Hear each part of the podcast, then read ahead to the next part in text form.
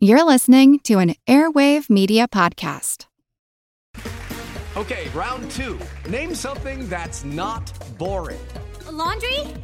Ooh, a book club. Computer solitaire, huh? Ah, oh, sorry, we were looking for Chumba Casino.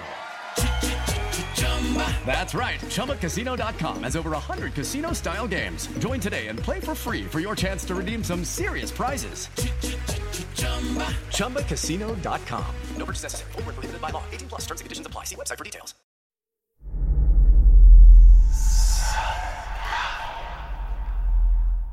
Hey, y'all. Spooky season is here. And if you're looking for a show to whet your appetite for a little haunted history, then I'd like to invite you to check out Southern Gothic, a chart topping history podcast that explores some of the most infamous legends, folklore, ghost stories, and hauntings of the American South. We've covered all sorts of stuff from the Bell Witch of Tennessee to the disappearance of the Confederate submarine, the H.L. Hunley, not to mention our deep dives into the local lore of some of America's oldest and most haunted cities, like New Orleans, Charleston, and St. Augustine. So, if you're ready for a little good old fashioned Halloween storytelling with a commitment to quality historical research, then be sure to check out Southern Gothic today. It's available now on all your favorite podcast apps. It's easy to view fringe topics without context. Often it's the sensational aspects of stories such as fish falling from the skies, or mysterious lights, or strange creatures lurking in the shadows, or mysterious humanoids that capture our imagination as anomalies. But context matters. Without context, it's impossible to see the threads that weave ideas together and form our culture. We're going to continue our coverage of magic in this episode, as we also continue our conversation with John L. Crow about Western esotericism. Back in episode 86, we talked about how theosophy helped foster the myth of Slender Man as a real creature by means of a misunderstanding of the Tibetan concept of tulpas. In this episode, we'll learn more about the history of theosophy and how it and other esoteric and occult ideas grew in the late 19th century in Europe and America. Unlike anything we've ever seen before. A giant, hairy creature, part ape, part man in Loch Ness, a 24 mile long bottomless lake in the highlands of Scotland. It's a creature known as the Loch Ness Monster.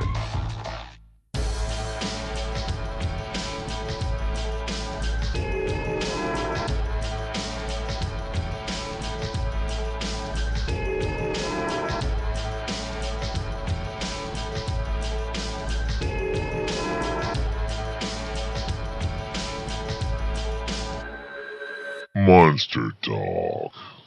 Welcome to Monster Talk, the science show about monsters. I'm Blake Smith. We're on a road that's taking us towards some very interesting concepts and people, among them Aleister Crowley. I could have just had an episode about Crowley and talked about the legends around him, but I wanted to explain the world he came from and not just give a sensational highlight reel. To that end, we pick up part two of my conversation with religious studies instructor John L. Crow. Some of our listeners wanted to know when we'll be getting back to more cryptids, and I assure you that we have in no way run out of monsters to talk about. And I appreciate your indulging me in these sideline talks about magic. Magic ties into so many monster concepts. I think it's important to know more about how magic, science, and history overlap, but I know it's not everyone's favorite topic. So, more straight up traditional monsters will be coming soon. Stay tuned. But we're also heading for a chat about Aleister Crowley, a man whose influence is not limited to his claims of magical power, but are also important because of who he influenced. More about that later. Monster Talk. All right, uh, we're just going to pick up where we left off uh, in part one. So if you've missed part one, I encourage you to listen to that first, although I think this will make sense uh, as it is the way we've broken things out. So uh, I believe when we last talked, we were discussing lightly the uh, idea of theosophy uh, and how it fit into the context of this sort of late uh, 19th century esotericism and occultism. And I, I, think those are both terms we have not actually defined yet. Well, the esotericism is for an, it, just a simplistic definition is uh, all of the ideas, practices, phenomena that were at one time um, common, which are now seen as um, marginal or disreputable. Um, so, for instance, astrology. This is an esoteric current that goes back to ancient times, but is today seen as more of a, a pseudoscience or um, alchemy, magic. Uh, also, a lot of the ideas coming out of uh, Neoplatonism and uh, notions of natural philosophy. All of those ideas are carried forward in esoteric currents, certain models of the universe, certain models of the human body. These are carried forward in esoteric currents that are then dismissed by mainstream society, which shifts towards other kinds of ideological bases. It isn't necessarily religious, it isn't necessarily uh, science, although it kind of participates in all of those. And occultism is the modern form of esotericism that is definitely interacting with science and uh, in many cases using the appearance, the rhetoric, the method of science, but also uh, changing its basis on how uh, the universe is seen. So, uh, phenomenon can occur. Science can be test things um, beyond the material realm, things like that. It's interesting to me because I, I, think some of the questions that are being asked by these groups uh, are, are, questions that would have traditionally been asked by, uh, I guess, religious groups. And, and, in some sense, I guess these are religious groups. But um, if you want to look at, um, uh, I guess, the, the way that these groups use ritual and, and magic, um, it, it seems like previously, uh, there were times in European history, at least, when asking questions through this methodology would have put you firmly into the world of witchcraft and could have gotten you killed. Uh, mm-hmm. So, how does that transition happen that suddenly it becomes? I don't know if it's socially okay. I don't know what the right way to phrase this is. It's it's legal to ask these questions, but there doesn't seem to be the sort of social repercussions that there would have been in previous centuries. Well, I, th- I think we need to look at it, the transition of how magic moves from a, an elite status, uh, particularly ceremonial magic, which we find in the Golden Dawn and in the OTO, uh, but less so in Theosophy. Uh, Theosophy was, for the most part, a theoretical occultism. Uh, there are some esoteric uh, aspects. They have an esoteric section uh, that does do some practice, but their kind of practice, again, is not so much of a ceremonial role. It is uh, more akin to uh, meditation, abstinence from sexuality, vegetarianism, abstinence from uh, participation in the use of drugs, alcohol, tobacco, things like that. Whereas in the Golden Dawn, you're actually seeing ceremonies that uh, mimic or are based on even uh, tangentially Freemasonry or a lot of the um, ancient grimoires and uh, that have ritual magic in them, um, the Key of Solomon and, and so forth. So uh, anybody. I, I, guess you've done some episodes on the grimoire stuff, so we don't really need to go there. I, I would ref- I guess refer people to that episode. Because they're interesting and and they really touch on how there's this tradition of textuality that is moving ideas forward or inventing ideas and then couching them in um, ancient language. And these are then adopted and practiced. But that's in the, the 19th century you're not going to get claims of witchcraft there because by this point magical practice of the most mundane kind is so common um, and is literally legal because all the laws of persecuting witches uh, have have been taken off the books, and those were there because of the joint association between the church and the government. Uh, at a remember before you get to the point where you have governments rejecting the authority of the papacy, therefore you have these Protestant um, independent uh, governments, they depended on their legitimacy to be certified by the Pope. It comes from God to the Pope to the monarch. And so when the church says certain practices are forbidden, the monarch is the one who has the responsibility to enforce that. Once the monarch breaks from the church, then they have the ability to institute their own views. Now, uh, early on, that didn't stop the persecution of witches. And in fact, if you look at James, uh, his first big book was about demonology, right? Uh, but later, that it as the governments become more and more secular, witchcraft persecution becomes less and less.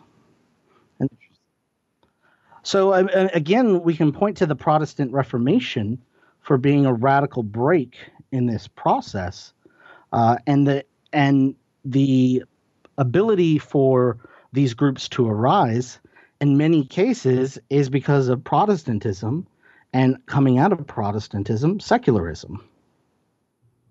That's very, very interesting. I so so the idea of secularism uh, as relates to these topics it, does that give people the sort of social platform that they can examine these things from a neutral perspective? Is that the idea?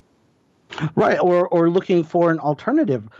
Once Europe started encountering others through colonialism, they really had what scholars call a crisis of faith. Prior to the engagement with other cultures, Europe had encountered Islam in the Middle East, had uh, Christians and Jews and Muslims in Europe, and encountered the religions of uh, the indigenous religions in Africa. And that was basically the full extent. And so they had a categorization of Christians, Muslims, Jews, and heathens. And so everything was in relationship to Christianity. The Jews preceded the Christians, and Jews today misunderstood the message of Jesus. And therefore, if they did, they would convert and be Christians. And then Muhammad recognized Jesus as a prophet, but failed to recognize him as the Son of God, and therefore they uh, Muslims are confused. And if they understood the true nature of Jesus, they would come on board. So that kind of lens basically said that the monotheistic traditions or the Abrahamic traditions were all related, and then you had everything else, and they were ignorant others.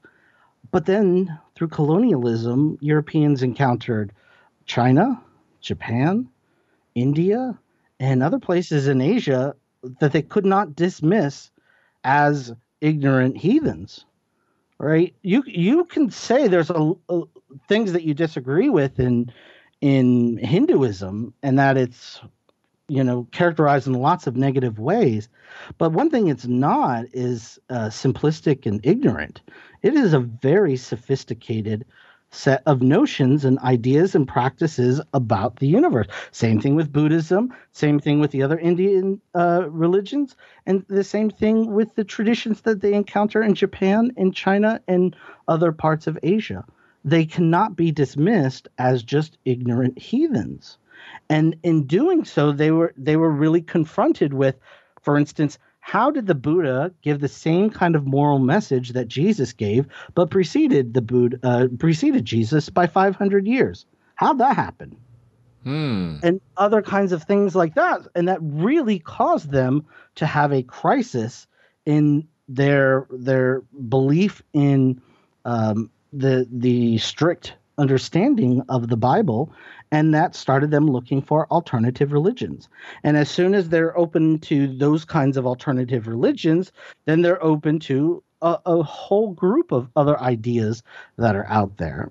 And so this is what is the fertile environment in which you start getting the rise of things like spiritualism and theosophy and the the actual practice of magic and uh, occultism. So I, I think as someone coming from a sort of secular background, I, am always tempted to look at the rise of these movements from the the view of who started them and what sort of person were they. But I, am not sure that that that's really the best way. I don't know if you know if that's a fair way to assess this sort of stuff. But when you're looking at something like theosophy, do you typically start with who was Blavatsky, or how, how does that, how do you normally approach this in a classroom perspective?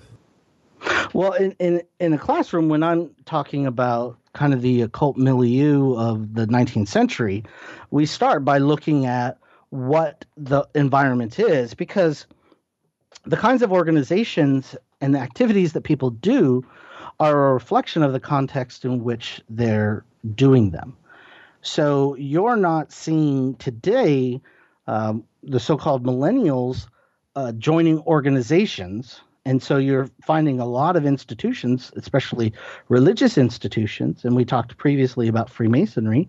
Uh, there are ex- the same things happening. These institutions are starting to diminish and collapse. So you could focus on the history of, say, um, Presbyterianism or Freemasonry and and look at the trends within that. But the decline in these organizations isn't just found in Freemasonry or in mainline Protestant churches. It's across the board. So what is it that is going on that is causing the same phenomenon to occur in all of these different places, uh, although in slightly different ways? And we could look at the same thing that's happening at the end of the um, 19th century and say what's going on in uh, England and in Europe and in America that is kind of setting the foundation for the arising of these esoteric groups. Um, Theosophy was the first one, but it certainly wasn't the last, and and it got big. But even at its at its height, uh, worldwide, it was at about 60 to 70,000 members worldwide. And that's a lot of people. Don't get me wrong. But when we look at some of these mega churches that pull in 50,000 people into stadiums, 60,000 people for just a service, well, then that number starts to, to look pretty small. And yet they were a very influential group of people. Um, so we we need to see what's going on in the water, you might say, um, that's allowing these things to grow. Uh, and one of them is the emergence of science. One is the emergence of uh, doubt in established religious traditions, and another one is uh, romanticism and romantic fiction. And these ideas that are appearing in, especially British literature, um, of kind of these mystic figures. And the one that's probably the most influential for the rise of Theosophy, the Golden Dawn, and um, subsequent groups is a guy named Edward Bulwer Lytton. Yes, he wrote a book. Yeah, we, we yes. I know him from. Uh, it was a dark and stormy night, right? Yes, exactly. the the the the purple prose that he writes, right? Uh, and yes, he, he is prolific in his uh, I would say he's kind of the the Dan Brown of uh, the 19th century. But his books sold gangbusters, and he was prolific because that's how he made his living. He was uh, a colleague of Charles Dickens, and uh, Dickens promoted his writings. And one of the, the publishing formats was a serialized novel in which you subscribed to a service and every week you got a chapter. And so that kind of model allowed the writers to be financing the writing of the novel as they're writing it. And so this was very common. And then once it was all done, then they were all bound together, made into a book, and then sold as a book. Uh, this is how Dickens did uh, uh, many of his novels. Uh, he had a service called, uh, I think it was All Year Round. Uh, and Bulwer Lytton was a participant in that, as well as other ones, and just the publishing of books. And the one book in particular is called Zanoni that we can really point to, and that was influential on people like Blavatsky and um, Mathers, who created the Golden Dawn. Uh, in fact, Mathers at one point adopted the name Zanoni. But within Theosophy, we can see the influence on Blavatsky because she appeals to Blavatsky, I mean, appeals to uh, uh, Bulwer Lytton, calls him an occultist, says that he's uh, disseminating occult ideas. And in Zanoni, there are these two masters um, and one is named Zanoni. And this becomes the model in which there's this great brotherhood of uh, secret brotherhood behind the scenes that is shaping in the movement of humanity in a positive uh, direction. And so we start seeing the ideas of uh, theosophy responding to the scientific naturalism and materialism, using romanticism as a notion to uh, claim that there are these guides, these what they called the masters or the Mahatmas, um, and also that there's this ancient wisdom tradition that goes throughout time and is connected to all of these different uh, traditions, and that is this one truth. This it's called perennialism. This one truth that has traveled throughout time, and that they, the masters, are teaching the leaders of the Theosophical Society what those truths are because they're students of the masters, and in turn, they're releasing that information to the public. And so all of this occult knowledge is now being revealed. How? In books and in journals. And this is the last thing that we need to see as a uh, disseminator is the influence again of Protestantism in the textuality of Northern Europe it was a very bookish literature culture, and theosophists, spiritualists, they took advantage of it. And so you'll see coming out of this, the 1950s and 60s, newspapers, journals, and books are everywhere, and they're proclaiming these ideas. And this is what attracts a lot of people. And so then they all start becoming interested in this tradition um, and getting lessons and they want to learn to do practical magic. They you, want you, to. I think you. I may have misheard you. You you've been the 1850s and 60s, right? Oh yeah, I'm sorry. Did I say 19? I, I yeah, just just making 18. sure we're talking about the same thing. Okay, yep, cool. Sorry. So, yep. The 1850s going forward, it, it's newspapers is uh, the predominant format in spiritualism. Theosophy, appealing more to a middle class and wanting to appear more literary, adopts a journal format. Interesting.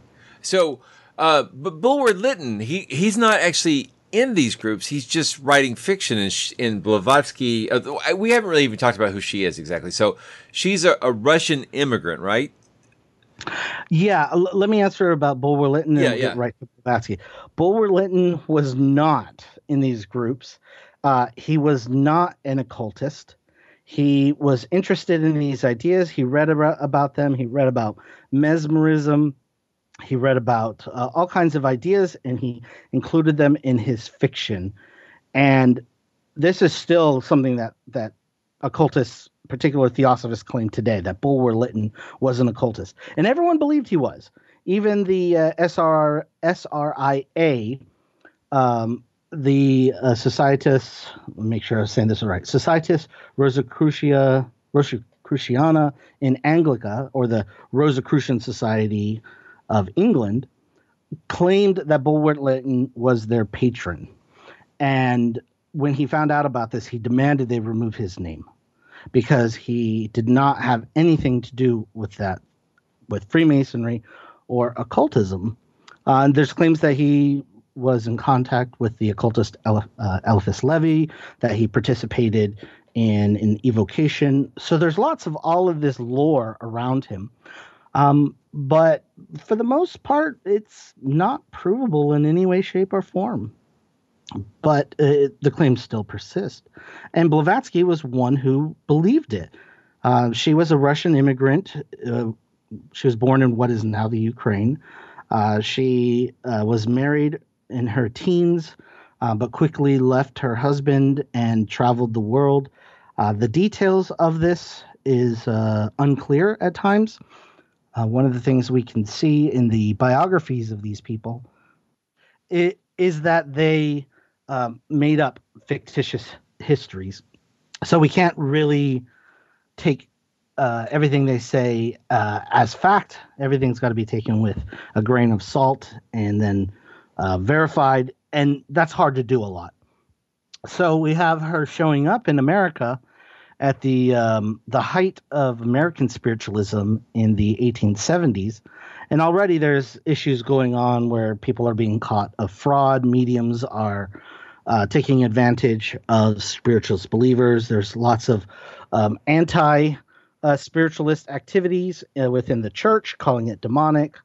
And you also have people uh, like what Houdini would do later of using their knowledge of uh, stage magic to disprove mediums. So you have this very chaotic and, and um, interesting uh, mixture within America. And Blavatsky shows up and meets this uh, person named um, Henry Steele Olcott, who's an American lawyer who was in the Civil War, was actually part of the commission um, looking and investigating the assassination of Lincoln. He uh, at this point is a lawyer and is interested in spiritualism and therefore also does some journalism. They meet in a um, uh, in New York um, at a place where there's uh, spiritualist activity going on. Um, Blavatsky caused some kind of stir there because she's a, a, medium and has uh, some kind of uh, esoteric powers, and therefore she starts to denounce spiritualism. And from this meeting, they start working together and start developing an alternative understanding of spiritualist phenomenon based on claims of a contact of this uh, brotherhood from uh, the the masters, and that the ancient wisdom teaches that these aren't actually ghosts, that they're the um, astral remnants of people who have uh, their souls have moved on, but they're other they're they claim the body is divided into the physical and the soul and there's this middle part the astral body and those it's these astral shells or um, that are remnants of people that mediums are talking to and therefore they never really have access to truth. And this has always been a big claim like how do these spirits know things? How you know and how accurate are the the things that they say? And quite frequently they're inaccurate um, and she says, well, that's because they don't know anything more than the person knew when they died, because there's just the astral remnants of that person. And, you know, over time, these astral remnants d- dissipate and dissolve. And so that the actual person, the soul, has moved on and uh, and reincarnated or will reincarnate. And so we start seeing um, the introduction of Eastern ideas um, early in Theosophy. Um, they do move their headquarters from New York to India. And in doing so, you start to see an ever increasing um, introduction of Hinduism and Buddhism. And they actually start calling what they teach occultism and also the term esoteric Buddhism. It is Ryan here, and I have a question for you. What do you do when you win? Like, are you a fist pumper? A woohooer, a hand clapper, a high fiver. I kind of like the high five, but if you want to hone in on those winning moves, check out Chumba Casino. At ChumbaCasino.com, choose from hundreds of social casino style games for your chance to redeem serious cash prizes. There are new game releases weekly, plus free daily bonuses. So don't wait. Start having the most fun ever at ChumbaCasino.com. No purchase necessary. VGW. Void were prohibited by law. See terms and conditions. 18 plus. Hello, I'm Paul Giamatti. And I'm Stephen Asma. Each week on Chinwag, we dig into the weird topics you wonder about, that you care about, the stuff none of us are totally sure of, like the Bermuda Triangle, Mothman, consciousness, philosophy, UFOs, ghosts, or say Bigfoot. So who's to say that there's not alien species that are Sasquatch? Like I'd seen a ghost and I would hear something walking and breathing. Maybe every path is right. I will accept as a premise that every path is right. That is a face on Mars, eyes, nose. It kind of looked like Wilson the volleyball. Some people enjoy the waves or whatever uh, crashing, and I enjoy listening to a quantum physics audiobook. I do think there are many things in the world that we just don't understand yeah. and probably won't understand. That's our yeah. whole show. so join us every Wednesday on all major podcast platforms and find us on Instagram, TikTok, and Twitter at ChinwagPod and Wagon. It's interesting so, because they're gonna they're gonna tack on a lot of things from a variety of disciplines and and and uh, and approaches to this sort of knowledge, right? Uh, yes, but one of the things we should always keep in mind though is everything that they're appropriating, and I use that word appropriating as in um, kind of the hybridity that uh, that was talked about previously, um, and and and Joe talked about this instead of um, Instead of syncretism. syncretism, right. right? Because because they're they're willfully doing this. Syn- syncretism kind of seems very passive. It just kind of happens.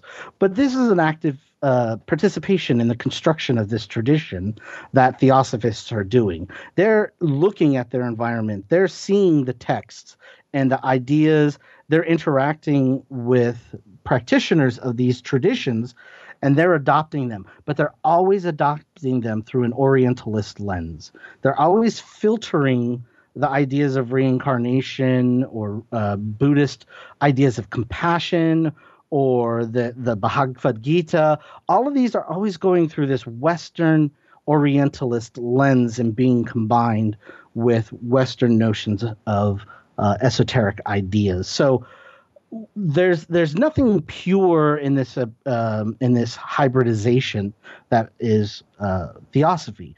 It's always this Western Eastern amalgam. So and so they start promoting it.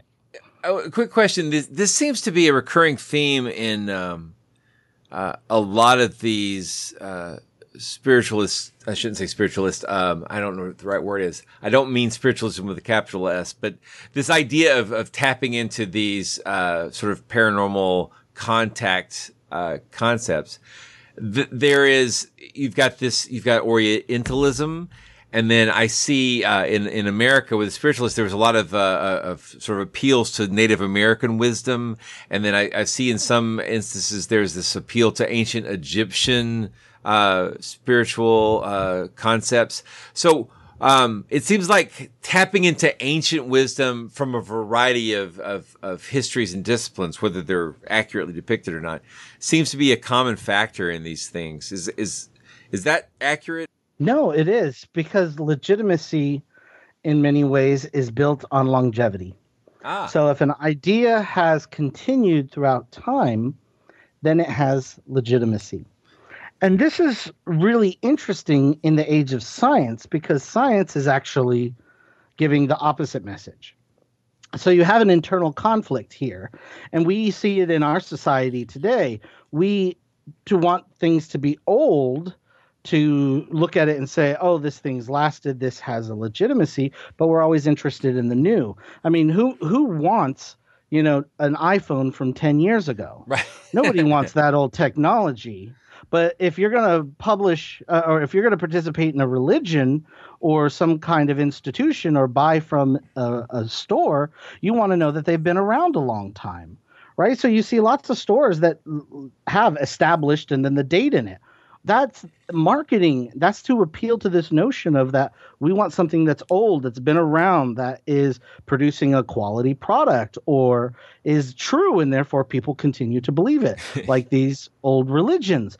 And yet we have this tendency to want the new stuff too right? So this is people uh, criticize scientology a lot but scientology is is caught in this game too right? They want to say that these are these old ideas carried forward by Hubbard, uh, but they want to appeal to the new and the new techniques, and and so they're playing that game too. But people ding them for being new, right? The, it can't be true because it's new. The old religions are true because they're old.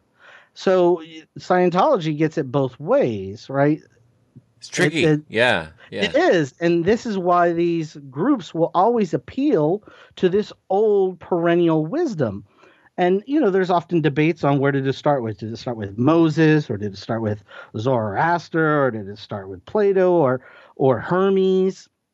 And also, again, this kind of um, Masonic influence and Orientalist influence. The East is where humanity came from, and therefore that's where the original wisdom is.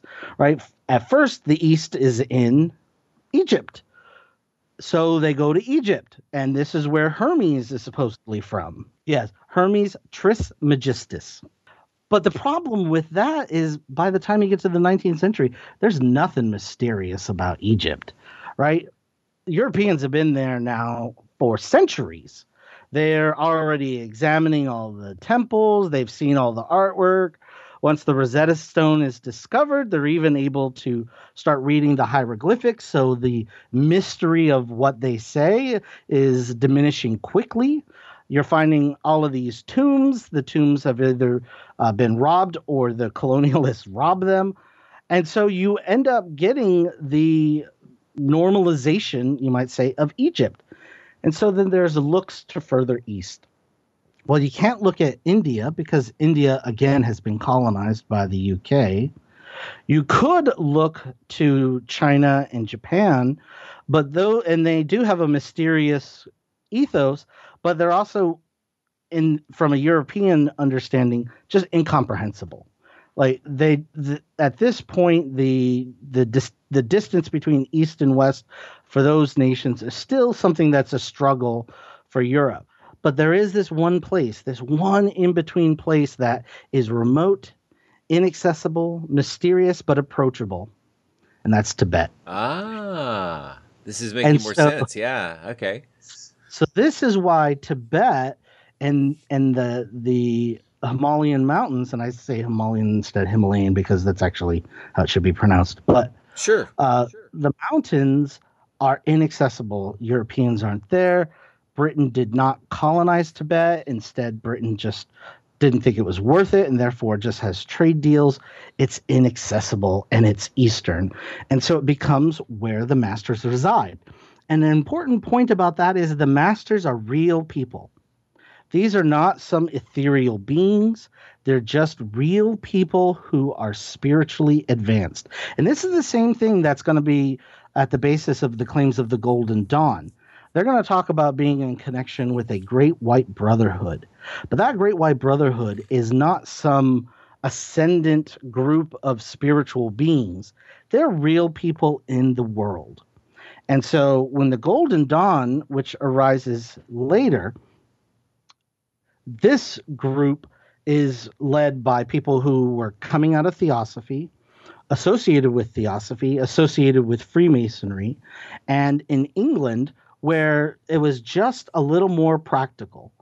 And whereas all of this theoretical occultism's happening throughout Europe and in British colonial possessions, in England itself, you have this group of fringe masons and theosophists who actually want to practice. And they've appealed a long time to the leadership of theosophy to teach them to do practical occultism, and they won't.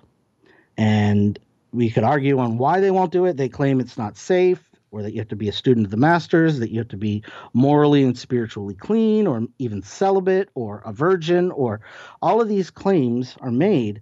But the the long and short is that they're not teaching practical occultism.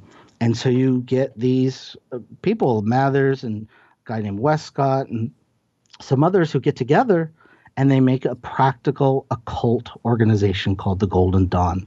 And they base it on magical manuscripts that are in the British Library and a claim of legitimacy from a letter that is gives them um, permission to practice the rites and initiations they claim from a person in Germany. And so you get the rise of the Golden Dawn. And it's very much in response to theosophy and its theoretical occultism and its refusal to do practical occultism.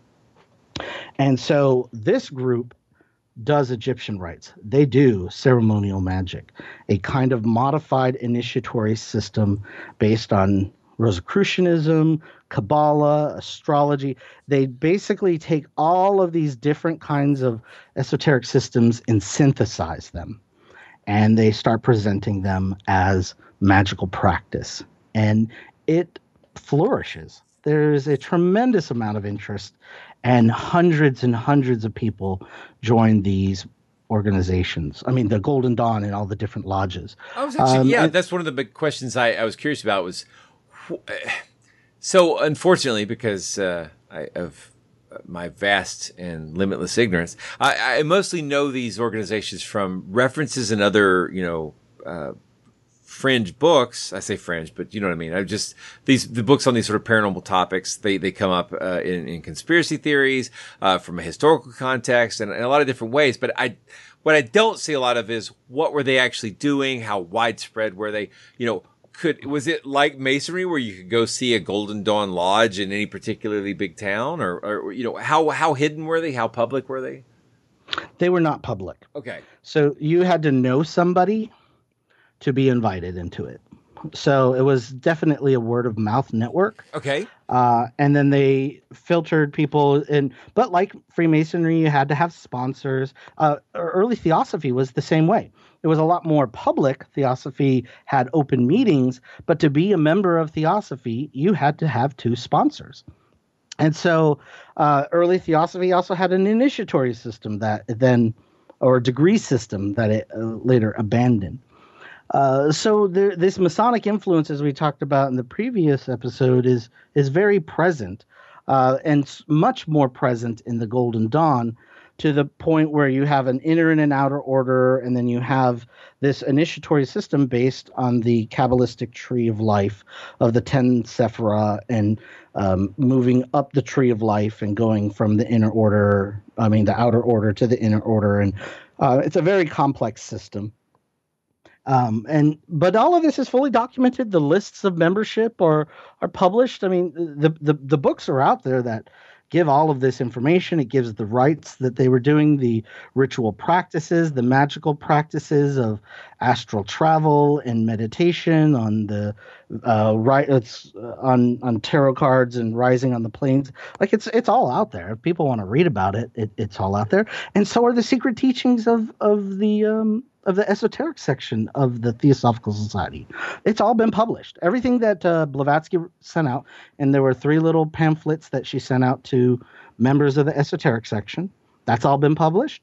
And then she even had an inner group of 12 um, devoted uh, disciples, six men, six women.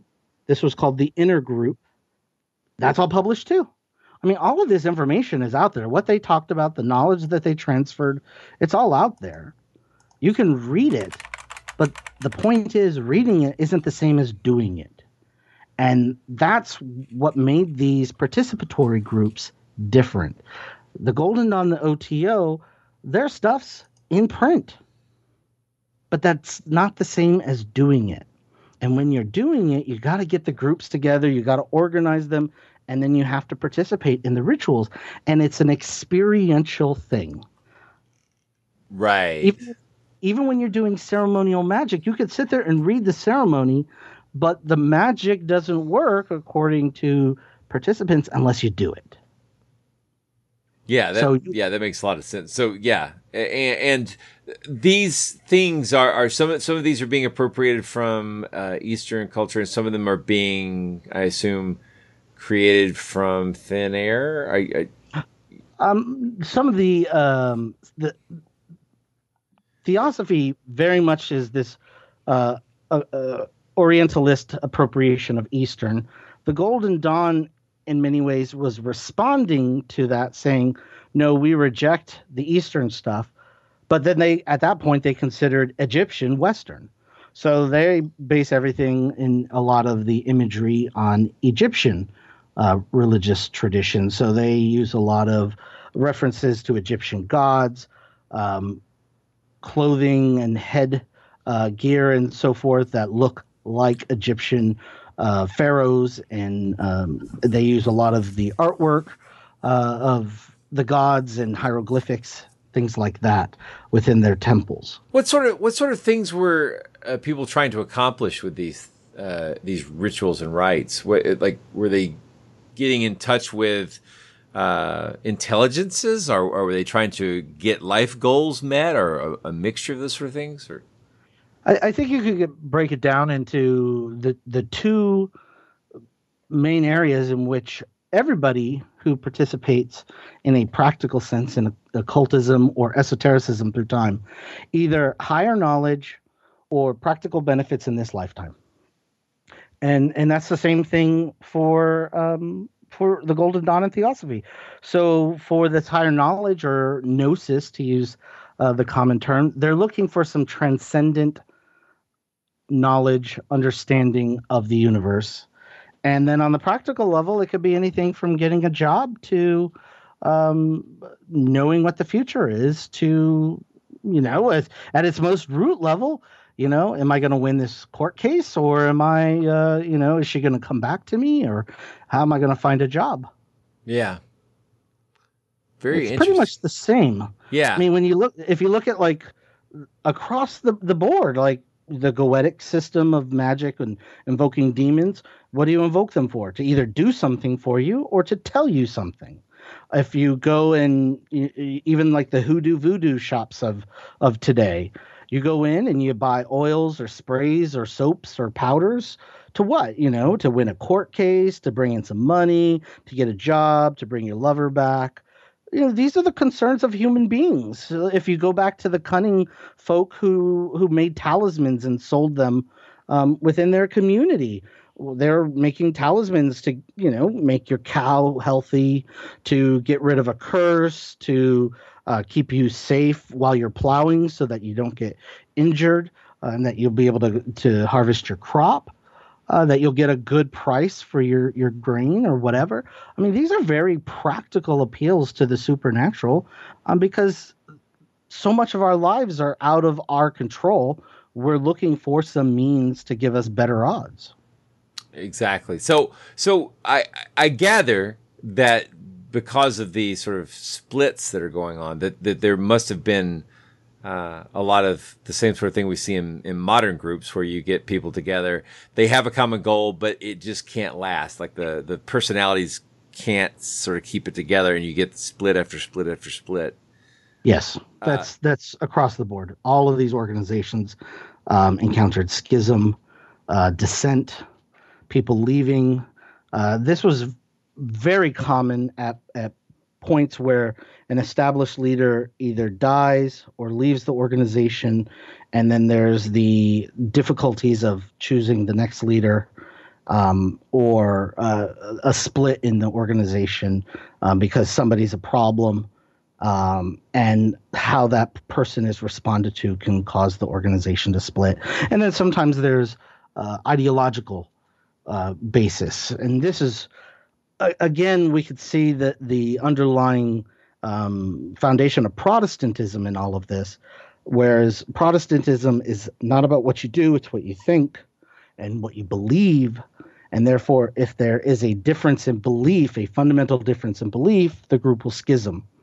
Um, those same kind of tendencies are also in Theosophy, Golden Dawn, OTO, etc. Yeah, we talked a little bit about that in our, uh, our previous episode about the orthodoxy versus orthopraxy. Uh, yes, and, uh, that was new to me, but it, it, sort of nicely encapsulated that that idea uh, of the uh, what you do versus what you believe. I find that really interesting because, um, it, you know, it, as limited and not a religious studies person myself, I, I, sort of like I'm limited to what I know from my upbringing, and uh, and when I read about other groups, I see it's well, as far as establishing in group and out group, it's it's there's sort of these tenets uh, you know, some religions where you don't eat pork, and you know, there's religions where you don't uh, do certain things, and there's other religions where you do certain things, and you wear certain things, and uh, regardless of whether there is a uh, a spiritual or a magical uh, result from those things, it also really uh, readily shows you in group, out group, social uh, position, so you could tell who's in your group and who's outside of your group, or you could at least look at it as a form of signaling uh, for that sort of thing. And that could be virtue signaling, or it could actually be just membership signaling. I, it's it's all really interesting. I think the it's part of that whole uh, all the vagaries of what it means to be human, right? it, it is, but I, I think it also helps us understand religion greater. Uh, when you ask most people what is religion, there's a tendency for most to say, oh, it's what you believe. But those beliefs, uh, uh, well, first of all, the appeal to belief is that orthodoxy, right? It's an appeal to are you right with your doctrine or are you out of alignment? Um, versus the orthopraxy are you doing the right practices? And we could see, you know, if I was to contrast Protestantism and Catholicism in that sense, uh, a lot of Protestantism focuses on what you're believing. If you believe this about Jesus, or if you believe this about God and uh, the relationship of the, of the church, uh, the Catholic Church is is wrong because you can contact God or yourself. And I mean, ultimately, if you follow that out to its logical conclusion, you get secularism, right? Because you don't If it's all about what you believe, then you don't even need to go to church. Then you don't even need the Bible because it's all just what you believe. And what I believe is to be a good person. So there you go. Whereas in orthopraxy, there's no interrogation of what you believe, it's what you do. So are you going to confession? Are you taking communion? Are you doing the the celebrations of uh, the various feasts? So those kinds of things indicate your inclusion. There's no question. Well, but do you believe abortion is bad? Right? Lots of Catholics think the church is wrong about its teachings about abortion or the church uh, or, or marriage, um, divorce, things like that but they're still Catholic because they're they're still participating in those uh, practices. So we could see that is as a basis, whereas in things like Theosophy, um, the Golden Dawn, you you have less of that orthopraxy, but there are instances we can point to where orthodoxy becomes important. What are you preaching? What kind of ideas? So, for instance, when Alan Bennett was interested in Eastern religion, this was something Mathers rejected. And so uh, there's an incident where uh, Bennett is, uh, uh this is a, according to Crowley, um, Bennett is chanting Shiva's name, and, and Mathers becomes so upset that he tells him to stop and he points a gun at him. So you can get to a point where, like, the beliefs cause these kinds of schisms. But then it also can just come down to straight up personalities. Um, in the case of Crowley and the Golden Dawn, he was a proficient um, practitioner. Um, he was down with the ideas, uh, but he was a troublemaker, and he sided with, and Mathers sided with him, and the members of the lodge were against him, and ultimately that caused a schism. So sometimes it's belief, sometimes it's practice, and sometimes it's just personality. And in the case of Crowley, his ideas uh, and his personality uh, being the kind of uh, you might say when he was young he was rambunctious and um, kind of a, a, a pain to some people. Uh, and that caused the schism in, in the breakdown of the golden dawn. Monster Talk you've been listening to an interview with john l. Crow about the history of magic and theosophy i'm blake smith and this is monster talk the science show about monsters monster talk's an official podcast of skeptic magazine the views expressed here are those of myself and my guests, and do not necessarily reflect the opinions of Skeptic Magazine or the Skeptics Society. We hope you've enjoyed this episode of Monster Talk. Each episode, we strive to bring you the best in monster related content with a focus on bringing scientific skepticism into the conversation. If you enjoy Monster Talk, we now have a variety of ways to support the show, all with convenient links at monstertalk.org forward slash support. That's monstertalk.org forward slash support. There we have links to our Patreon pages as well as a donation button. A great way to support the show is to buy us books from our Amazon Monster Talk wish list, which directly helps us with our research. We love used books very much, so don't feel compelled to buy new ones, and we love Kindle, and we can share our digital library with each other. Finally, without spending any money at all, you can support us by leaving a positive review at iTunes or wherever you get your podcasts. Positive reviews help keep us visible in iTunes, which is a great way to help us find new listeners. And please share our show on your favorite social media platforms. Monster Talk theme music is by Peach Stealing Monkeys. Thanks so much for listening.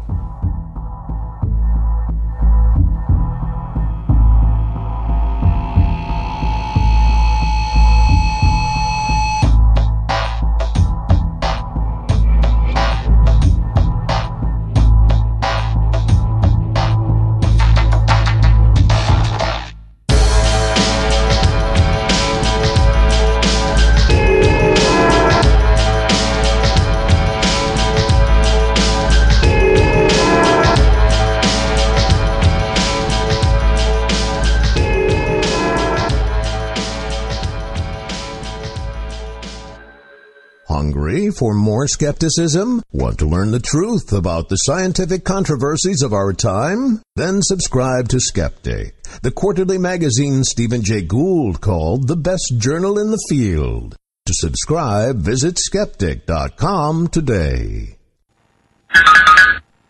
I'm Victoria Cash. Thanks for calling the Lucky Land Hotline. If you feel like you do the same thing every day, press 1. If you're ready to have some serious fun for the chance to redeem some serious prizes, press 2.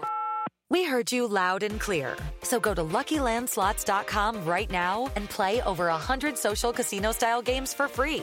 Get lucky today at LuckyLandSlots.com. Available to players in the U.S., excluding Washington and Michigan. No purchase necessary. VGW Group. Void prohibited by law. 18 plus. Terms and conditions apply.